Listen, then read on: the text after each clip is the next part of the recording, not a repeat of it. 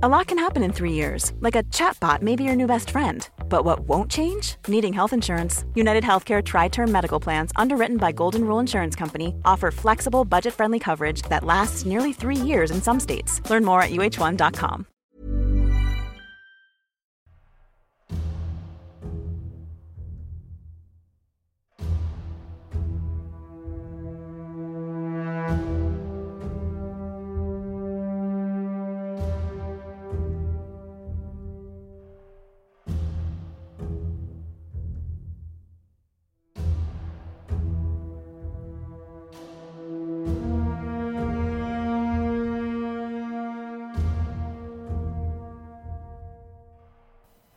Welcome to A History of Europe, Key Battles, the Hussite Wars, Part 2 of 2.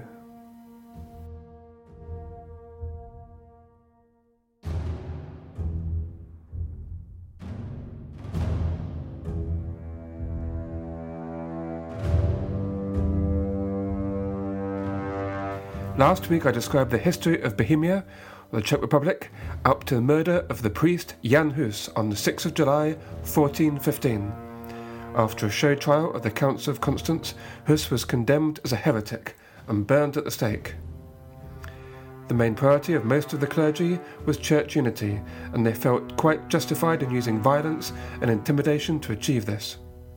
After all, such tactics had been successfully deployed beforehand, for example in the crushing of the Cathars in southern France in the 1200s. Little did they know that the martyrdom of Jan Hus would ignite decades of warfare in Central Europe, the so called Hussite Wars. There was no immediate reaction after his death on either side, church leaders were occupied with the Council of Constance, dealing with the papal schism which had afflicted the church for several decades. In November 1417, after three previous claimants to the papal throne were forced to give way, a new pope was elected, Pope Martin V. Martin V was determined to stamp out heresy in all its forms. He encouraged the rulers of Christendom to take a hard line on any suspected heretics, including Hussite sympathizers. King Wenceslav IV of Bohemia, however, was by nature tolerant of religious dissent, but he was also a weak willed and ineffectual ruler. The religious dissidents of Bohemia, the so called Hussites, were not deterred and continued their own practices. Most notably was the so called communion of both kinds. The tradition under canon law was that when a church congregation took Holy Communion during the celebration of Mass, they received only the consecrated bread with the clergy alone partaking of the wine. Instead, the followers of Hus preferred to share the consecrated wine with the congregation. When the Council of Constance condemned this ritual, it rapidly became a key symbol of defiance. The chalice that held the wine became the symbol of the Reformed Church of Bohemia, and in time the image that would be displayed upon the banners of the Revolutionary Army. In September 1415, a group of nobles who were in favour of church reform sent a letter to the Council of Constance condemning the execution of Jan Hus in very strong language. This angered Sigismund, king of the Romans, who responded by sending threatening letters to Bohemia, declaring that he would shortly drown all Hussites. It appears he underestimated the strength of feeling on the matter in Bohemia. Followers of Hus came from all walks of life, especially the poor and downtrodden, but also from a significant number of the nobility. The main division which opened up was between the native Czech population and the local Germans, who felt a strong sense of loyalty to the established church. But divisions quickly opened up as well among the Hussites. The two main groups were the Utraquists, also called the Praguers, who were relatively moderate, and the Taborites, who were more extreme in their demands and based in the town of Tabor. Several other splinter groups also arose among the main groups. And also a significant number of Czech townspeople and nobility sided more of the church, either through deep conviction to supreme papal authority or because of fear of unrest and violence if religious dissent grew. As the troubles grew and the stability of the kingdom became to be threatened, Wenceslav was persuaded by his brother Sigismund to act more harshly against the Hussites. In February 1419, he ordered the removal of the so called heretics from all but three churches in Prague. Some Hussites, fearing for their lives, left Prague and strengthened the movement in towns elsewhere in Bohemia, but others continued to fight for their beliefs within the capital. To try and codify their set of beliefs, the Hussites put together a manifesto known as the Four Articles of Prague. This document declared the freedom of all Czechs to take communion in two kinds the right to free preaching of God's word in Czech throughout the kingdom, the obligation of priests to live holy lives free from materialism, and the denial of all charges against Czechs as heretics. As a core set of beliefs, this document fostered a new sense of unity across the movement. On the 30th of July 1419, one of the most outspoken of the revolutionary leaders, Jan Zhelivsky, preached a sermon to a crowd of followers in which he fiercely attacked the new city council on what he claimed were oppressive measures against the Hussites. He led an angry crowd to the town hall where he shouted up to the town councillors to speak with him. Negotiations started, but the councillors refused to discuss the release of Hussite prisoners. During the discussions, a stone was allegedly thrown from a window. The enraged mob surged through the doors of the town hall, burst in, and seized the town councillors. They hurled them out of the window, and those who survived the fall were finished off by the mob below. These murders came to be known as the First Defenestration of Prague. When King Venceslav died a few days later, possibly by shock on hearing of the rebellion, but most likely from natural causes, the Hussite Revolution began in earnest. There was no clear successor since Venceslav had no children, and the Czech constitution was not clear whether the title of King of Bohemia was hereditary or should be decided by election. Venceslav's younger brother, King Sigismund of Hungary, did not hesitate to claim the throne for himself, although he was too busy in his own realm defending Hungary from the Ottomans, and also engaged in the conflict between the Poles and Teutonic Knights. The prospect of the despised Sigismund as king provoked the rebels to seize the moment and take control of Prague. There they expelled many Catholics, especially Germans, who wished to stay faithful to the Pope. Venceslav's widow, Sophia of Bavaria, acting as regent in Bohemia, hurriedly collected a force of mercenaries and tried to gain control of Prague, which led to intense fighting.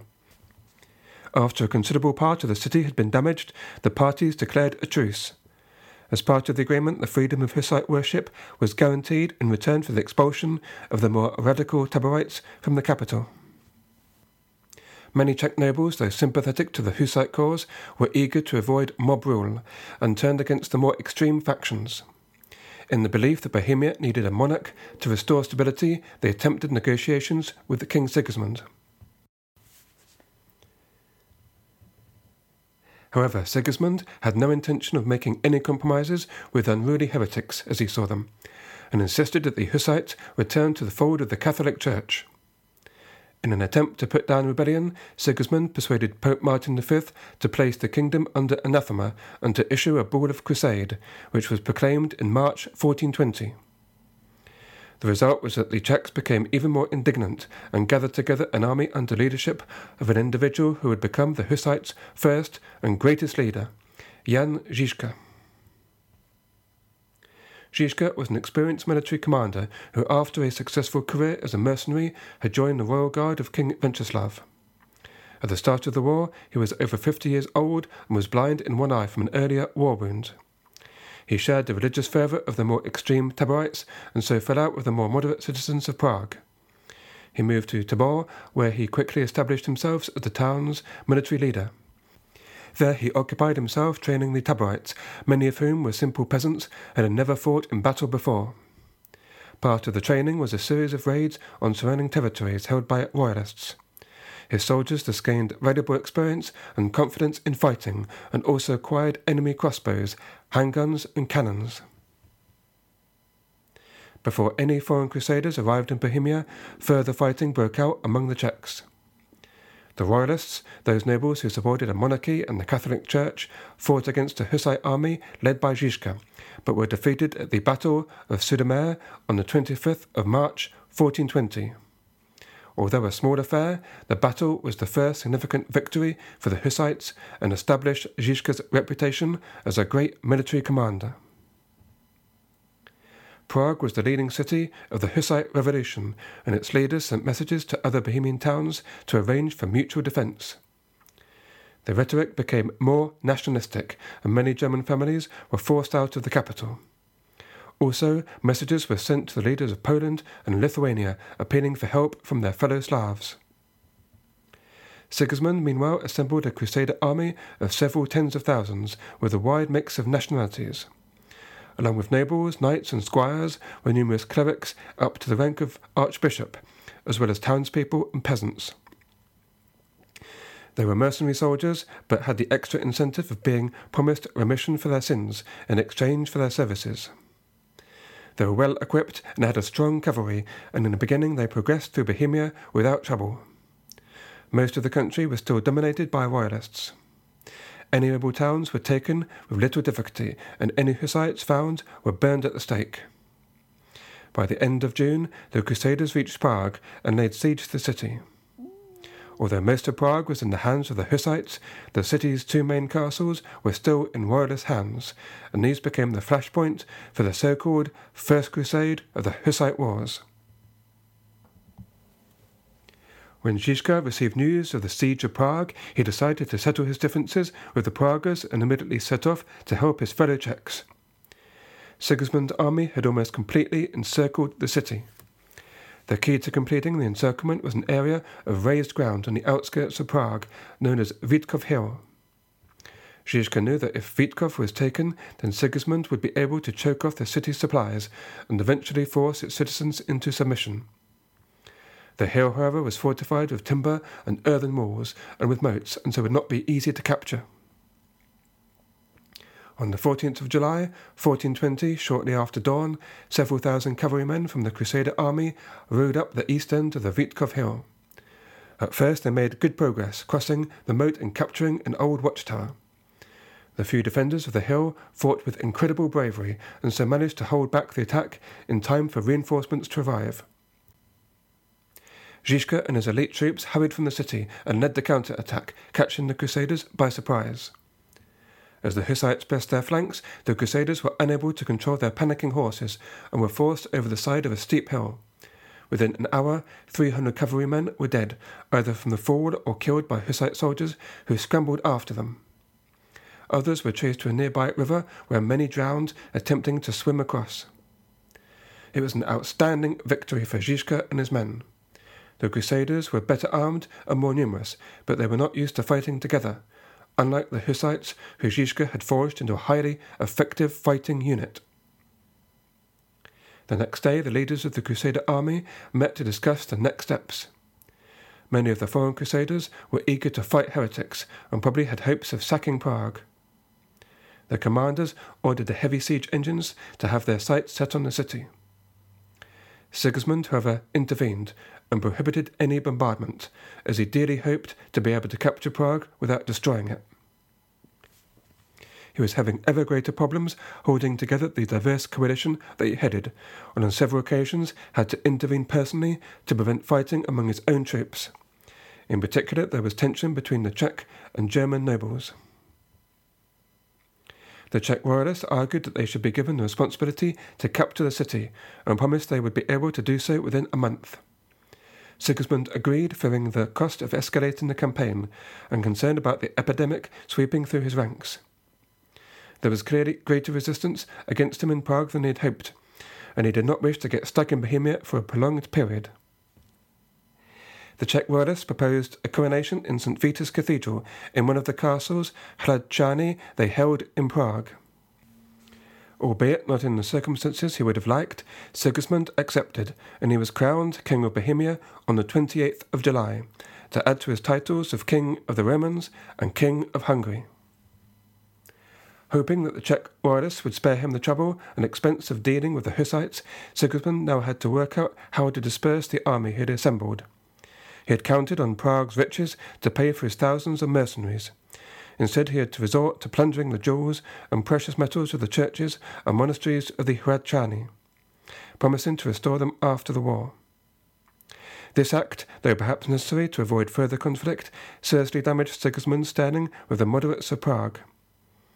On the 30th July, the Crusader army returned home, with Sigismund bitterly disappointed but still hopeful to return soon as the acknowledged ruler of Bohemia. The Crusade of 1420 can be seen as typical of Sigismund's grand ambitions, where he seldom had the boldness to fully commit himself. On the other hand, this was only one of several projects Sigismund had on the go, and he did not want to risk a heavy defeat or the great cost of a more protracted campaign. As for the Hussites, the retreat of the Crusaders was a huge morale boost and enhanced the reputation of Žižka. Writes Victor Verney, Quote, His genius at organization, strategy, and tactics had been displayed and noted by friend and foe alike. He had melded a fractious coalition with competing loyalties and ideologies into a united fighting force. Žižka also brought the Hussites valuable time to strengthen themselves against subsequent crusades. Cool fact a crocodile can't stick out its tongue. Also, you can get health insurance for a month or just under a year in some states. United Healthcare short term insurance plans, underwritten by Golden Rule Insurance Company, offer flexible, budget friendly coverage for you. Learn more at uh1.com. Quality sleep is essential for boosting energy, recovery, and well being. So, take your sleep to the next level with Sleep Number. With a Sleep Number smart bed, you can individualize your comfort level and enjoy a better sleep night after night. JD Power ranks Sleep Number number 1 in customer satisfaction with mattresses purchased in-store. And now the Queen Sleep Number C4 smart bed is only $1,599, a saving of $300 only for a limited time. For JD Power 2023 award information, visit jdpower.com/awards. Only at Sleep Number stores or sleepnumber.com. Žižka is also credited with several military innovations. Out of necessity, he helped transform the tools of agriculture of his peasant army into the tools of war, such as attaching iron spikes to flails used in farming. He is also credited with helping develop early forms of artillery and pistols but he is most famous for transforming his followers' agricultural carts into war wagons, effectively mobile fortresses, and innovative battle tactics he devised to make best use of them against superior enemy numbers. The first stage of his tactics was defensive, linking the wagons tightly in a circle from which artillery was fired. Then, at an opportune moment, when it appeared the enemy was beginning to tire, the Hussite infantry and the cavalry would burst out from behind the carts, striking violently at the enemy. Such innovative tactics would prove effective numerous times during the course of the Hussite Wars. After the Crusaders had withdrawn, Bohemia was torn apart by a vicious civil war between not only Hussites and Czech royalists, but between the various splinter groups of the Hussites. At Prague, the priest Jan Zhelivsky for a time obtained almost unlimited authority over the lower classes of the townsmen. Meanwhile, Žižka's forces fought against the more extreme Taborite faction. Within a year of the Battle of Vítkov, the followers of Žižka had won the upper hand, and the question turned to who should be chosen to rule the kingdom. The notion of republican government was virtually unheard of, so a suitable monarch was sought. Žižka and his followers believed that the coronation of a new king would deter Sigismund from making further attempts on the Bohemian throne. To this end, he made contact with representatives of Duke Vytautas of Lithuania, with whom he had helped defeat the Teutonic Knights at the Battle of Tannenberg, 1410. Vytautas was duly elected to the Bohemian throne, though in his absence and without his agreed consent. Negotiations with Vytautas continued for the next years, with the wily Duke keen to use this opportunity to gain advantage in his personal disputes with King Sigismund. In the meantime, fighting continued in Bohemia. In the summer of 1421, the Hussites had a number of setbacks. At the siege of the castle of Raby in June of that year, Jan Žižka was struck in his one good eye by an arrow. He survived, but was now completely blind. The next month, the Hussites suffered one of its few military defeats at the Siege of Most. This was a prelude to the major invasion of Bohemia, which would become known as the Second Crusade of the Hussite Wars. A large German army entered Bohemia and in August 1421 laid siege to the town of Žatec.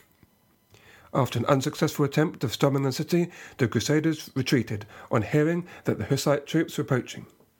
Sigismund arrived in Bohemia late in the campaigning season. He took possession of the town of Kutna Hora, but was decisively defeated by Jan Žižka at the Battle of Německý Brod on the 6th of January 1422. Meanwhile, fighting continued among the Czechs.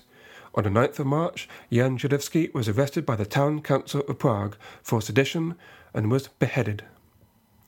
In the same month, Duke Vytautas wrote in a letter to the Pope that he would agree to take the crown of Bohemia in order to return the schismatics to the fold of the established church. Too occupied with his problems at home, he proposed sending his nephew, named Korybut, who promptly made his way to Bohemia to act as regent. The authority of Korybut was recognized by the more moderate Hussites, but he failed to bring them back into the official church and was not given full backing by the Poles or Lithuanians. Korybut failed to assert his authority either by negotiation or force of arms. When in 1423 Vytautas signed a treaty with Sigismund of Hungary, he recalled Korybut to Lithuania. In the treaty, Vytautas gained recognition from Sigismund for the region of Samogitia in Lithuania, which was of higher priority for him than affairs in Bohemia. With the support of Pope Martin V, a third crusade was declared in late 1422. Foreign rulers, however, were too occupied elsewhere to take serious action. The King of Denmark sailed to Germany with a large force intending to take part in the crusade, but returned to his own country on realizing no other ruler would be supporting him. The Third Crusade quickly fizzled out without any major battles having occurred, an even bigger debacle than the two previous Crusades. The failure of the Third Crusade briefly gave the Hussites a respite from foreign invasions. However, the lack of a common enemy reopened internal divisions, usually on questions of religious doctrine. In August 1423, such differences erupted into open fighting between the rival groups of Hussites. Žižka, realizing that Hussites had no chance of fending off outside attacks if they were constantly at war with each other, made efforts to find common agreement between the different sides. One way of trying to achieve this was a joint expedition into Moravia, a neighbouring region which included a population of Czech speakers. Here the Hussites met with a degree of support among the locals, but failed to make significant gains. On one such campaign, Jan Žižka fell ill, possibly of the bubonic plague, and died on the 11th of October 1424. Žižka's followers were devastated at the loss, especially a faction called the Orebites, who now called themselves the Orphans as a tribute to their late great leader. Fortunately for the Hussites, another impressive leader soon emerged by the name of Prokop, who earned himself the sobriquet the Great, as well as the Bald or the Shaven. Prokop changed the Hussite strategy, being much more preemptive in efforts to invade those neighbouring territories from where previous crusades had derived. These provocations were bound to cause a reaction, and in 1427 a crusade was launched against the Hussites for the fourth time. Pope Martin V appointed Henry Beaufort, Bishop of Winchester and brother of King Henry IV of England, as leader of the campaign. The Fourth Crusade was, however, no more successful than the first three. The Crusaders suffered a heavy defeat on the 4th of August 1427 at the Battle of Tachov and fled from Bohemia. For the next four years, no attempt was made by Catholic Europe to invade Bohemia. Instead, the Hussites took the initiative, sending raiding forces far and wide through Germany, Austria, and Hungary. One group of orphans, while helping the Poles, even reached as far as the Baltic Sea. In these raids, the Hussites earned themselves a fearsome reputation across Europe. Such was the terror that the Hussites inspired that the enemy would flee rather than engage in battle. These foreign incursions became very profitable, as the Hussite army not only brought booty, but forced many towns to purchase protection. The Hussite problem was no longer confined to Bohemia, but afflicted the whole region, to the great anger of devout Catholics. It is believed that Joan of Arc, fresh from victory at the siege of Orleans, wrote to the Hussites in 1429, threatening them with destruction if they did not desist in their heretical ways. One more effort was made in 1431 by Sigismund to defeat the Hussites militarily. He was under pressure from all sides by other civil wars and by the threat of an Ottoman invasion to his Hungarian lands. He was at the same time occupied in his ambitions to become elected Holy Roman Emperor. The army of the Fifth Crusade was intercepted by the Hussites at the town of Domažlica in the far west of Bohemia, where they were holding the town siege. On the 14th of August, a Hussite relief army arrived, reinforced with some 6,000 Polish Hussites under the command of Prokop the Great.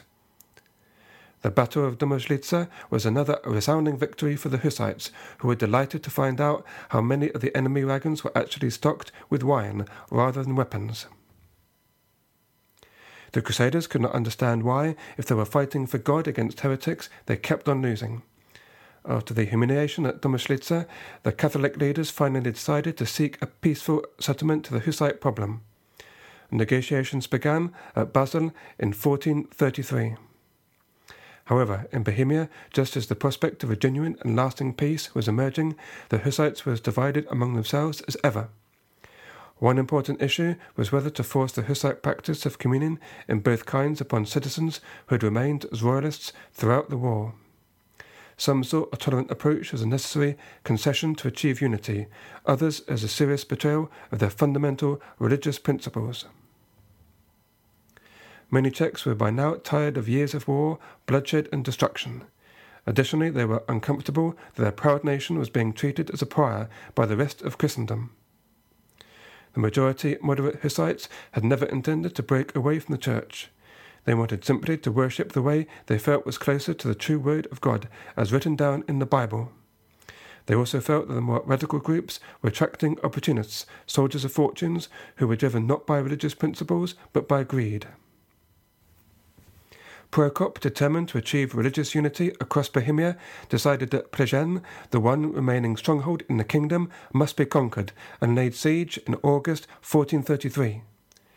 Unfortunately for Prokop, the city resisted strongly, and the siege widened existing divisions among the Hussites, leading to a mutiny within Prokop's army. This led to an alliance forming between the Czech nobility and the old town of Prague against the more radical Hussite factions such as the Taborites and the Orphans. The moderates and radicals faced each other at the Battle of Lipany on the 30th of May 1434, which turned out an overwhelming victory for the moderates.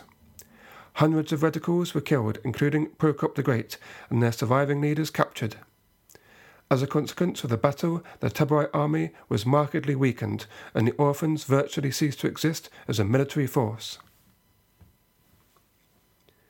The Battle of Lipany led directly to the end of the Hussite Wars, as the radicals could be sidelined and Sigismund was by now prepared to compromise.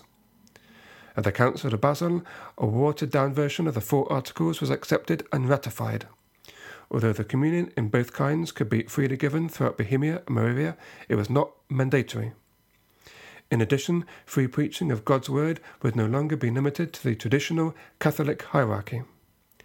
In short, it was a victory for the moderate Hussites. Sigismund was by now an elderly man and longed for unchallenged rule over Bohemia, which he regarded as rightfully his. On the 5th of July, 1436, the agreement was formally signed and Bohemia's excommunication was formally repealed. On the 16th of August, Sigismund declared peace, bringing 17 years of war to a close.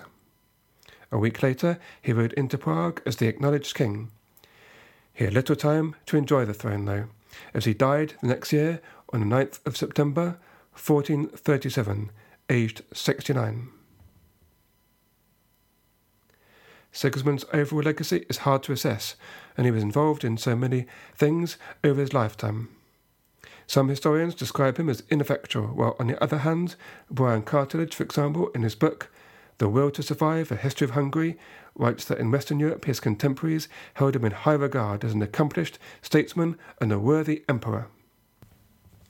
For sure, the Hussite Wars were not his greatest moment, although in the end he did finally achieve his ambition of gaining the Czech throne. As for the Hussites, after years of warfare, they had won at least a partial victory and the right to certain religious freedoms. As Čornej and Pokorny conclude in their book, A Brief History of the Czech Lands to 2000, quote, After a stormy period, Bohemia became a region of religious tolerance, although this was, of course, a toleration born of necessity, since political leaders were aware that after a long period of revolution, when Bohemia had lost up to 40% of its population and was struggling with economic problems, the state needed tranquility. All successive popes regarded Hussite practices as intolerably heretical, but were unable to stop them. They continued in Bohemia until in the 16th century when the Lutheran Reformation absorbed the Hussite churches into the Protestant fraternity. Although in later years Bohemia was absorbed into the empire of the Catholic Habsburgs, the Czechs always remained proud of how their 15th century ancestors fought for their rights against the might of the Catholic Church and powerful foreign rulers. Bohemia became the first state in medieval Europe to secure its citizens freedom of worship. In the 19th century, the achievement of the Hussite Revolution were important in the Czech national revival and remain part of the Czech national consciousness today.